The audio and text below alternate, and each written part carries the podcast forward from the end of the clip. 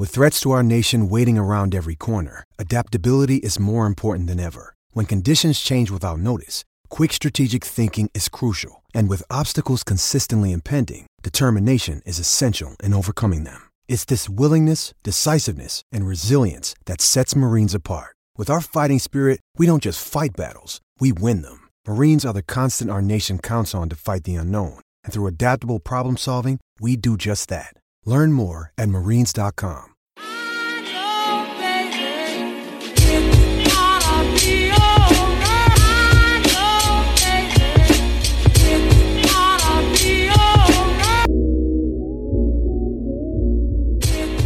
Hello and welcome to Great Takes Less Filling by the Daily Gopher. I'm Chris, GoAUpher, and joining me tonight for this very special PJ Fleck Got Paid edition of the podcast is Gopher Guy 05. Don't you mean PJ got paid? Get it? Paid pod? Uh, yeah, it's a bad dad joke. PJ got money, y'all. Paid that man his money. Andy, I'm going to start it off really simply. We've had a chance to review the contract at this point. How would you grade this contract? Uh, I'd have to probably give it a solid A. Um, you know, the only way you could potentially downgrade it as an A minus is that possibly the U gave up a little too much on cutting the buyout in half or more than half um, from year one to year two.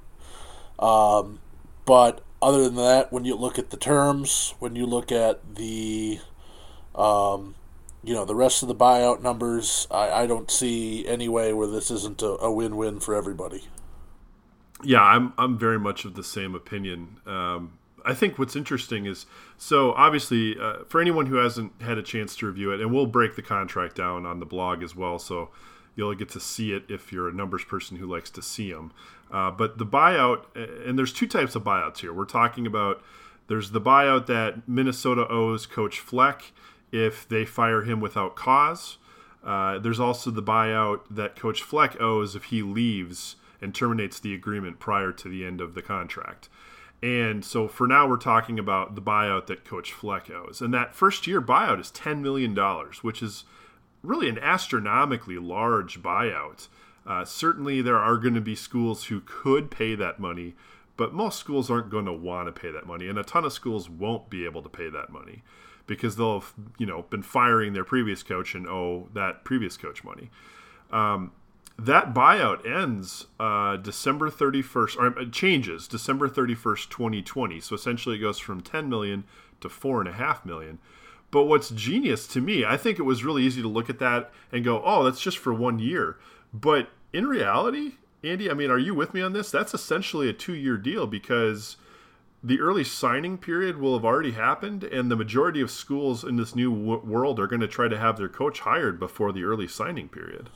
Yeah, I think that's the kicker on that is, is after the early signing period. So um, while it is definitely possible, if you remember, Minnesota hired PJ Fleck in early January but that was before the start of the early signing period. So, um, yes, I, it, it is a, a, the contract date running January 1st to December 31st does probably, in most cases, unless you're a really desperate top tier team who thinks that you can bring in an, uh, a large quantity of, of guys in February, uh, it probably does guarantee you bare minimum two more years of PJ um, because the buyout will be too too high for anybody to come, unless, of course, you're just a school that has just absurd, stupid amounts of money. Um, but even even in that case, you know, if, if you're a school that has absurd amounts of money, you're still probably paying off absurd amounts of money to the coach who you just fired. So um, one would think that yeah, this definitely would uh, would trend to obviously PJ being the coach of the Gophers in 2020, but it would be really really hard even if somebody else wanted him for a, a school to try and bring PJ in in, in 2021. And um, in that case, PJ would basically be responsible for two recording classes because, yes, as we said, um, you know, by the time by the time teams want to make an overture, the Gopher 2021 class should be all signed and, and, and ready to go. So, um, you know, we always talk about uh, what if PJ leaves? Well, if it gets to that point that PJ's leaving in 2021, uh, something tells me we've had one hell of a another couple of years. So I think um, you know, at that point, we'll be we'll be pretty happy and, and sitting where we are. Yeah, and I think when we talk about somebody who can pay a ten million dollar buyout in addition to whatever they're paying their last staff, whew, I mean, at that point, Minnesota was never going to outbid them anyway. So, well, you got to be looking. One would assume, unless you have high class boosters, you're looking at more of a private school, anyways. Like, you know, the the let's just say Notre Dame would be the name that would be the one you'd have to continue to think about working because if people really wanted him, Notre Dame has enough people that could find the cash for it. But, you know, looking at other state schools, there's no way Michigan State's paying a $10 million buyout. There's no way Michigan, arguably, is probably paying a $10 million buyout. Um, you know, so I think you know, if we're if we're seriously talking about it, one would think that Notre Dame really would be the only legitimate threat, and even they're to balk at looking at that number. One would have to think. All right, so I'm in agreement with you. I think this is a really good deal. I would rate it an A. I think this is a deal that's very friendly to the University of Minnesota. I'm actually really impressed. I thought with the money that Jeff Brohm got paid, I thought with the money that you know uh, Scott Frost got paid, I felt like there was no way that any extension they offered was going to come in under five million dollars, uh, and I just sort of made my peace with that. But instead, they were able to negotiate a deal that comes in, you know, just over it's four point six million, so just over four and a half million. It's got a seven-year term, but that's really not that uncommon anymore. Uh, Brohm's deal was for six. Uh, Frost deal was for seven. You know, that's a pretty common thing now to get an extended period. And the buyout terms are friendly to the university. We talked about what would be owed to the university if, if Fleck left, but if they fire Fleck at some point, they only owe him 65% of his remaining contract. It's a, structured a little differently than what I think folks are usually used to, which is typically 100% of base salary times number of years. This is 65% of total compensation times number of years. But I mean, even then, when you think about it, it this is looking like it's probably an at minimum nine and three, 10 and two kind of year. Once you've had that kind of year at Minnesota, you're not talking about letting a coach go for three more seasons and at that point the buyout isn't uh, isn't so bad if it had to if it had to go down that way. And I certainly at this point feel much more confident that Fleck will be able to sustain at least a minimum level of success rather than cratering, you know, following this season. Yeah, exactly. I mean, I think you know. The, the number will be reasonable if we get there in a worst case scenario, but I think it would have to take some, some epically bad luck for us to get to that situation. I mean, even if we do have a, a you know once in a generational type season this year, and we report you know re- recess back to seven and five, eight and four type years, I, I don't you know if the Minnesota fan base is calling for his head after two or three years of seven and five, I think we really need to take a look in the mirror and and go, what the hell are we doing? I would agree with that. So, I mean, is there anything that you would like to have seen different about the contract? I mean, if you had to nitpick anything, uh, what would you what would you go after? Honestly, I mean, the only the only thing that I would nitpick is the fact that you know it goes from from ten million year one down to four and a half in year two. Um, you know, it, it. I think it sets up that if the Gophers have another two years of, of great success that you're looking at then, you know, basically throwing this contract out and, and re extending it with different terms again, which is fine and, and fully expected. Um, but it, it's a pretty steep drop. I guess I would have wouldn't have mind seeing a, middle ground there going from like ten to seven to four and a half rather than you know directly from ten to four and a half. Um, but you know obviously PJ and his agent had a lot of leverage in there. Um, you know looking at some of the uh, looking at some of the additional numbers where it comes to um, you know add-ons. I think all those are fine. The incentives, you know, if, if he somehow gets the U to a college football national championship, he gets an extra three hundred grand. Uh, if he gets to the playoff, it's an extra two hundred grand. If he wins the Big Ten championship game, um, it's one fifty. If he gets us to the Big Ten championship game, it's a it's a hundred thousand, and actually the the Big Ten numbers roll over. So if he wins the Big Ten championship game, it'll be two fifty because you'll get the one fifty for winning the Big Ten title, and then the hundred for getting to the game. Um, I think all those numbers are reasonable, incentives and things like that. You know, um, he's he's getting academic incentives when it comes to APR and graduation success rate. Um, I, I think the one clause that I found really interesting, and I, I I'm sure it's legalese much more than actually interesting, but uh, there is a clause in there that basically says at the end of each season, including any postseason play, the university will review its performance and achievements, both academic and in competition, and based upon the review, they could say, "Hey, you know what? You did such a good job. We're going to give you even more money." Um, they don't list out specifically what that might be, but it basically sounds like it's uh, the university can make a decision and say, you know what, you did such a damn good job that we're going to throw you a, an even bigger bonus. Um, I, I, so that basic that basically looks to me sounds to me like uh, we don't. No one feels the contract needs renegotiation, but you need a little bit of like I don't know, keep you happy money. Yeah, no. Um, no, and like I said, and, and you know, I, I don't so I don't see anything wrong with any of those. Um, there are a few clauses in here that I am a big fan of, and I think I would guess that you are as well. Um, one of them being the uh, significant increase in the supplemental salary pool uh, for assistants and staff. Agreed. Um, you know, it's listed as February 1st, 2020. The university will agree to add an additional $1,050,000 for salaries for assistant coaches and understaff. Um, and then February 1st, 2021, they tossed in an extra 200 grand to that pool as well. Um, I think it was as, as MV, uh, former uh, the Daily Gopher writer and now and now sort of a free agent out there who uh, used to blog. But he said uh, that's probably a good thing because uh, Joe Rossi's going to get paid, and I think that's definitely true. I don't think we're looking at Dave Aranda type numbers, but uh, you can bet your ass if the university wants to keep him on after this year, they're going to have to give him a significant raise, um, or else he'll be looking for somebody who's willing to poach him for for more money. Yeah, because I mean they got him for kind of a steal since he was coming from a position coach back up. You know that'll give you some leverage to to pay a little lighter, but you know given the performance of the defense, that's uh, yeah they got to come they got to bring some cash to his door.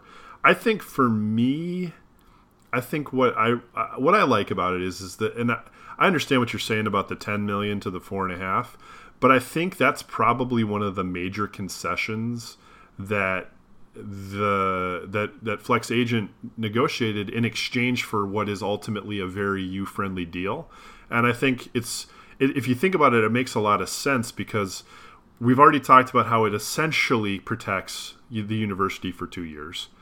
Uh, and not, if I, if it doesn't you know even if it's not on a very technical level two years of protection what it does give is it gives fleck uh, room to negotiate for continued good performance. And i think that's a perfectly fair place to be. And if the exchange is a friendly deal that if Fleck doesn't perform ultimately protects the university versus a deal that offers incentive and opportunity for his agent to come back and negotiate harder if he does succeed i mean at that point we're happy he's succeeding yes go ahead negotiate hard get a little more money move yourself into that 5 5 million range, that six million range. I mean, if he has another year where they finish, you know, the way that we hope they're going to finish this year, you got to pay. You're going to have to pay him that kind of money because he's going to be performing at the level that requires that kind of compensation.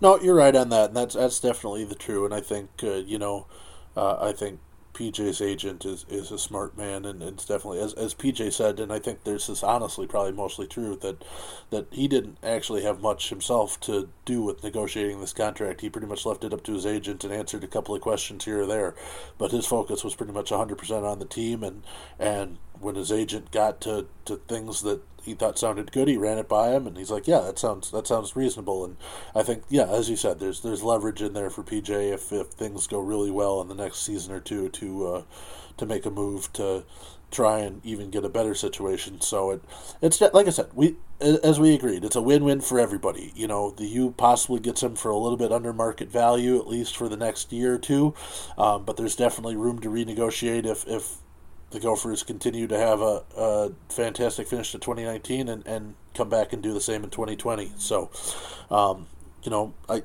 I think you, you can't really be uh, you can't really be too disappointed if you're uh, if you're a Gopher fan, or you can't really be too disappointed if you're uh, a, a fan of PJ Fleck and his ability to uh, make a living.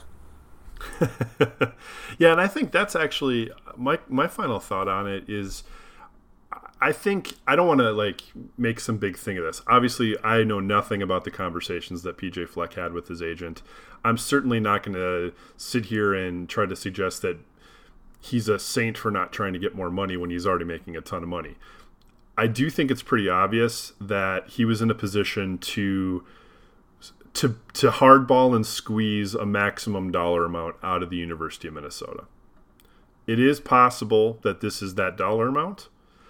I would expect that if he really wanted to do it and he was confident his team could win two more games, that he could have just held off, waited to the end of the year, let some other schools court him, even if he didn't plan on going anywhere, and sign a deal for five, five, or six million. He didn't do that, and for what little that's worth, I I'm appreciative of that because I think that's where that you know clause that leaves them room to negotiate hard with future success. I think that's a you know when he said uh, I, I don't remember the exact quote from the press conference, but essentially you know, building a life in Minnesota. I don't hear him say something like that and assume he's in Minnesota for his lifetime. He could very well have dreams bigger than Minnesota and have schools in mind that will meet that. And I don't begrudge the man at all. That's what any of us would do with our careers.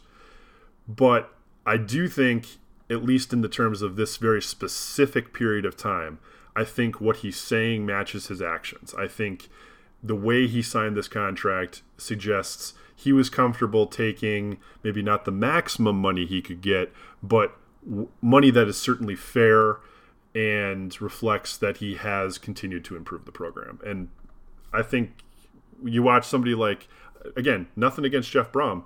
Man deserved to get paid, got himself his money. But he wasn't worth the money they paid him when they got it. He was worth close to it, but not exactly that. And now he's not producing.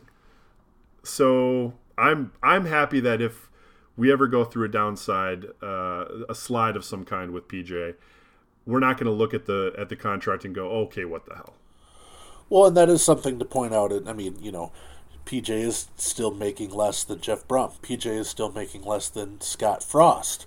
Um, and and both Purdue and Nebraska fans, as you, you, were talking about Purdue, you know, I saw several Nebraska fans saying, "Wait a minute, PJ is making less and doing more than than than Frost is for Nebraska. So, um, you know, yeah, it, it, you know, fully expect that that number will continue to go up if PJ continues to do and help the Gophers do what they've done here in 2019 in the future. But uh, it, that is something to think that, yeah, this brings him to the top half of the Big Ten, but he's still going to probably come in. What sixth in the Big Ten, most likely. I'm yeah, guessing. and and then he's only like twenty first nationally. Yeah, so it's it's a very reasonable number for Minnesota, and uh, you know, like I said, I don't think anybody can be be unhappy with where we're at, and um, you know, it, just just to go on to a slightly different tangent. It's interesting looking at the other clauses. You know, I'm sure PJ had most of these in his previous contract. I don't think there's there's too much tweaking that was done to this, but you know, the fact that basically in his contract it says the University of Minnesota will pay for 60 hours of private jet time for him to go recruiting or whatever. Um, and that's and that's just you funded dollars. You can get more money from from private donors, and you can use that used even more. But but the U will pony up sixty hours per year. Um, you know, suites and tickets. PJ gets a suite to every home football game. He gets twenty tickets to any bowl game that team will go to. He gets up to six men's basketball season tickets. He gets up to four men's hockey season tickets. And there's a clause in there that pretty much says he can get tickets to any other event if he wants. He just has to sort of run it by the athletic department, and they'll basically be like, uh, "Sure, here you go."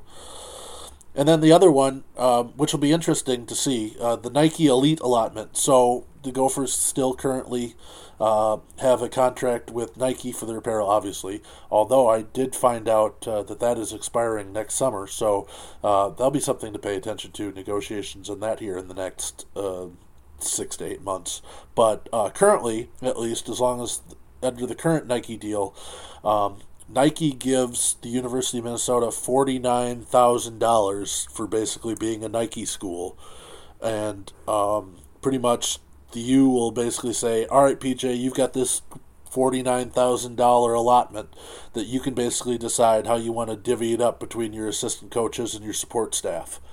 So basically, it's another chunk of money that Nike gives the U for being a Nike school that PJ then gets to give to his assistants um, for you know whatever he wants to do. So, um, so what you're telling me is that in a week, one of the local news outlets will be uh, reporting on PJ Fleck's personal slush fund. Yeah, we'll we'll hope that nobody goes quite that far, but uh, I guarantee you that uh, there will be plenty of FOIAs filed in the next six months. All right. Well, that concludes this edition, special edition of Great Takes Less Filling. We will have a SkyU podcast coming out on Thursday. Keep an eye out for that. Still have all of our normal preview content. If you're listening to this and you haven't checked the blog yet, uh, you should be doing so immediately. There will be a lot of great celebration, uh, a lot of content celebrating the 20th anniversary of the Gophers' 1999 upset over number two ranked Penn State. Uh, so you've got a lot of great stuff to check out prior to Saturday's huge game. So go Gophers, Ski-U-Mah, row the boat.